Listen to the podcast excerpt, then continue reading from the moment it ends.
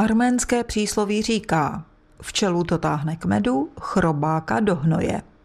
Doufám, že tato znělka přitáhla vás, posluchače, k rozhlasovým přijímačům. Taky dnes je tento čas vyhrazen půlhodince o zvířatech a lidech, kteří s nimi žijí. V pořadu Máme rádi zvířata se společně vypravíme na šampionát ve střiži ovcí. Veterinářka Lucie Míková bude mluvit o zánětu mazové žlázy u osmáků degu a nakonec se pokusíme přijít na to, proč se o člověku, který neustále něco kritizuje, říká, že ryje jako krtek. Dobrý a ještě lepší den a poslech vám od mikrofonu přeje Jitka Cibulová-Vokatá. Desítky ovcí přišlo na mezinárodní výstavě Země živitelka v Českých Budějovicích letos zase o svou srst. Uskutečnil se tam šampionát v rychlostní střiži těchto zvířat s bohatou srstí. Soutěžící měli ovci ostříhanou zhruba za 2 až 3 minuty a vypadalo to jako hračka. Zdání ale klame. Uslyšíte o tom v následující reportáži, kterou jsem natočila v průběhu šampionátu. Mistr republiky v lužní stíhání pan Karel Švarc, Nečtín, Plzeňský kraj. Druhý, kdo tady bude Jana Šínová. Jana Šínová, Uničová, Olomoucký kraj, mistrně republiky ve stíhání, takže uvidíme, kdo bude rychlejší, jestli Karel Vručník, anebo Jana Šínová s trojkem. 3, 2, 1, start! Tak podle zvuku mašinky už je slyšet, že ovečka se brzy zbaví své srsti. Můžete popsat, co přesně děláte? Začínám tady na zadní noze a dál se pokračuje na krk a celý to stříhání má svůj specifický postup. Hlavní je ta fixace nohama a držet správně tu mašinku, aby se vlna nepřestříhávala. Ta ovečka vypadá, jako kdyby byla něčím omráčená, vůbec se necuká. Necuká se tím, protože ji správně držím nohama a všechny 4 nohy má ve vzduchu a pak je to pro ní pohodlnější a necuká se. Přece jenom ji ale držíte za rohy. Když má rohy, tak si pomůžu tím, že ji za ten roh chytnu. Možná si je vědoma, že se jí trochu uleví. Možná jo. Je nějaká partie, která se opravdu hodně obtížně stříhá? Většinou jsou to slabiny. Kolem noh tam je to nebezpečnější, protože ty nůžky, když to tak nevypadá, tak jsou hodně ostrý a dá se lehce střihnout. Vy jste si vybrala ovci, která má světlou srst. Byl to záměr? Nebyl to záměr, ale většinou ty světlejší se líp stříhají, protože na té černé nejdou tolik vidět ty tahy. Ženy jsou velmi zručné v ručních pracech. Tohle je také ruční práce, i když se strojkem v ruce a vám to šlo moc pěkně od ruky. Jak dlouho se už učíte stříhat ovce? Začala jsem asi před 7 lety. Já jsem vystudovaná zootechnička a pracovala jsem na ovčí farmě, tam jsem vlastně poprvé viděla, jak se stříhají ovce a tak mě to nadchlo, chtěla jsem se to naučit. Tak jsem kontaktovala jednoho stříhače a s ním jsem jezdila a učila jsem se stříhat. A abych se zlepšila, tak musí člověk stříhat větší počty těch ovcí. Tak mi byla umožněná cesta do Itálie, takže jsem jednu celou sezónu stříhala v Itálii, takže tam jsem se jakoby víc rozstříhala. Převládají muži. Nevadí vám to, že jste v takové mužské společnosti? Ne, mě to nevadí, a když je porazím, tak o to mám větší radost potom. A daří se vám to? Už se mi to začíná trošku dařit, takže tvrdá práce se vyplatí. Máte nějaký sen ve stříhání, který byste si chtěla splnit? Příští rok je mistrovství světa ve Skotsku, tak bych se ráda účastnila, tak doufám, že to klapne. A potom bych chtěla asi zvýšit ten počet ostříhaných ovcí za den. A kolik jich teď ostříháte? Teď mám rekord 216. Tak klobou dolů. Tak já doufám, že se vám ten sen splní a že se třeba uvidíme při nějaké další takovéhle skvělé příležitosti, jako byl letošní šampionát ve střihu ovcí na Země živitelce. Děkuju, taky doufám. Tak a teď Karel Švarců. Ruční stříhání. Postup je stejný jako při strojním stříhání, ale samozřejmě stříhá se ručně, takže je to namáhavější, hlavně na prsty a i větší pozornost, aby nedošlo ke zranění. Máte také nějaký systém, jak tu ovci stříháte, začínáte odzadu, nebo jak se to liší od toho způsobu, jaký předváděla Jana? Je to víceméně skoro podobný, takzvaný novozélandský způsob, který jakoby se učí nebo vyučuje, takže tam ten postup je nějak tak plus minus daný. Na tom Zélandě je to za ty léta propracovaný, takže nemá cenu nic zlepšovat, protože to už lepší být nemůže. A používá se to skutečně ještě teď na tom Novém Zélandu? Oni si tak běžně zajedou ostříhat ručníma nůžkama 200-300 ovcí za den, to není problém. Kolik jich zvládnete vy? No já nevím, já jsem to nepočítal. 2 minuty 15, 2:20 je jako světový rekord. Vy stříháte ovce jak dlouho? Já jsem teda vyučený, takže od 20, takže mi 50, takže 30 let. 30 let? Dá se vůbec za 30 let ještě něco zlepšit? Furt se dá co zlepšovat. Na Zélandě se furt schází jednou za rok, i ty starý stříhači, a furt se dá co zlepšovat. Maličkost dělá celek. Je to hlavně pak ten klid v té ruce. Tělo je nějak tvarovaný a vy si vlastně tím stříháním zdokonalujete ten obrys toho těla. Čím vás to stříhání ovcí zaujalo? Proč jste se vlastně na tuhle disciplínu dal? No, já ani nevím. Tak jsem teda vyučený, pak teda chvíli ovce tak nějak nebyly, no a pak nějak jsem se k tomu vrátil a docela mě to vzalo. První mistrovství jsem, nevím, jestli jsem byl druhý, třetí, tak vás to tak nějak nakopne, máte radost toho, že víte, že děláte práci, že se snažíte ji dělat dobře a to je důležitý. Můj největší úspěch je, že jsem teda mistrem republiky několikanásobným. Měl jsem možnost vycestovat s tím do světa, se stříháním, jak teda na mistrovství světa, tak i teda jako za prací, což jsem nikdy netušil, že s takovýmhle řemeslem se někam dostanu, že? Takže super, jsem spokojený. Já myslím, že vás asi musí bolet záda, nebo ne, už jste si zvykl? My už jsme teda tak nějak zvyklí, ale v podstatě nás bolí celé tělo. To není jenom o zádech, o nohách, o rukách. Následuje potom rehabilitace? Když je čas, tak jo. Předpokládám, že nejvíc práce máte asi na jaře? Na jaře nejvíc práce, pak je přes leto trošku jako míň, protože spousta lidí na dovolených, suší se na, pak zase podzimní sezóna a v zimě pak třeba Vánoce, že jo, taky zase méně práce, no a člověk je rád, že si trošku odpočne, musí zase doma trošku něco podělat, aby to, co za rok nestihne, takže furt co dělat. Je ta základna střihačů ovcí u nás početná? Není. Široká je nás v republice málo, ve světě se tím živí daleko víc lidí. Antonín Bejčík má ke stříhání ovcí také blízko. Ano. Moderuje tady show a není to náhoda asi. Není, protože stříhám tím novozélandským způsobem. Předtím jsem stříhal na lavici.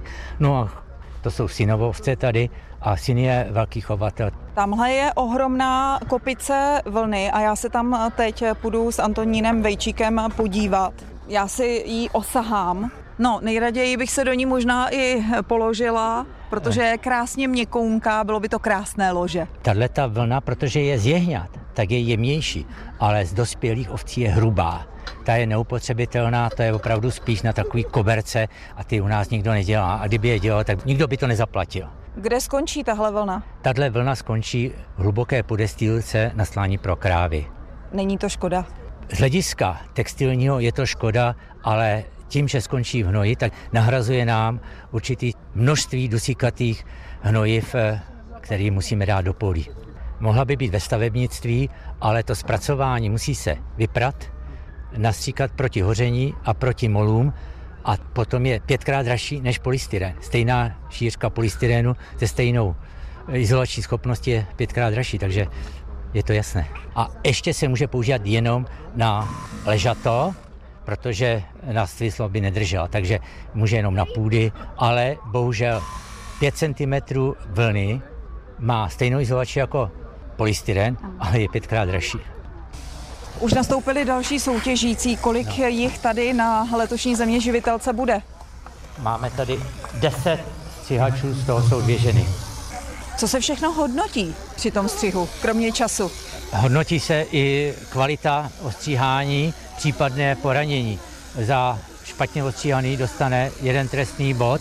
Čas, který získá, tak se dělí 12, plus se připočítávají ty body k tomu. Takže když má 60 vteřin, vydělí se 12, tak to je 5 bodů a za špatné stříhání dostane 5 bodů, takže to je celkem 10.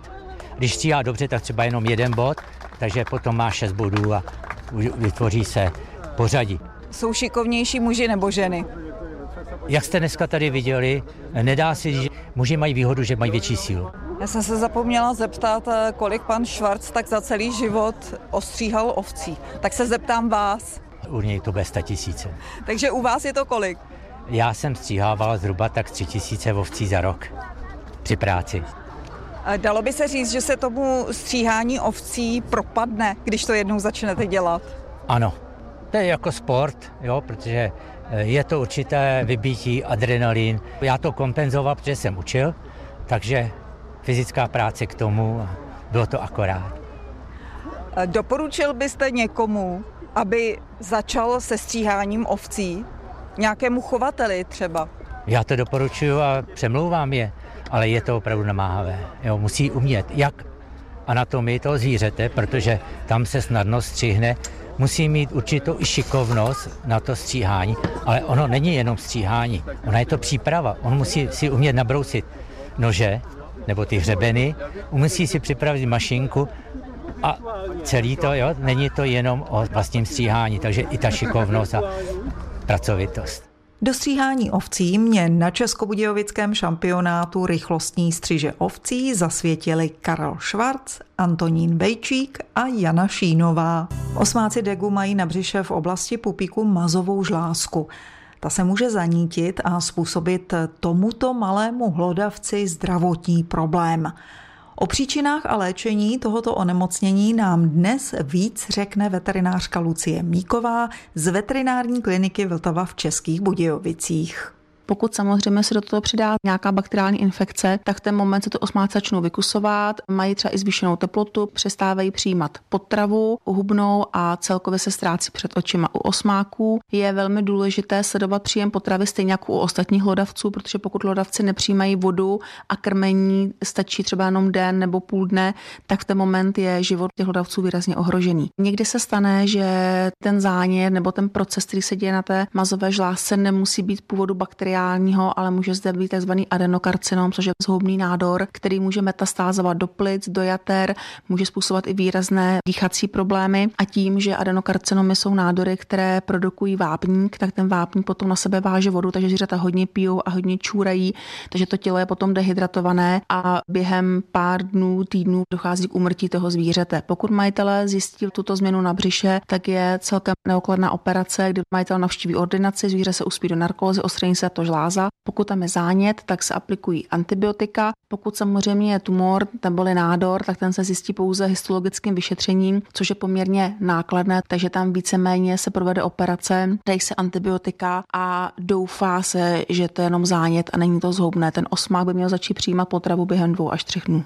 Tolik o jednom z onemocněních osmáků degu veterinářka Lucie Míková. Už za týden bude tato dáma s mnoha vědomostmi znovu hostem pořadu Máme rádi zvířata. Požádat o radu ji budete moct tentokrát ve 2 veterinárních poradnách. Nejenom 8., ale ještě 22. září. Ale zpátky ke dnešku. Teď vám nabídnu další z písniček a potom bude řeč o přirovnání ryje jako krtek. Krtka nemají mnozí rádi, protože dělá krtiny.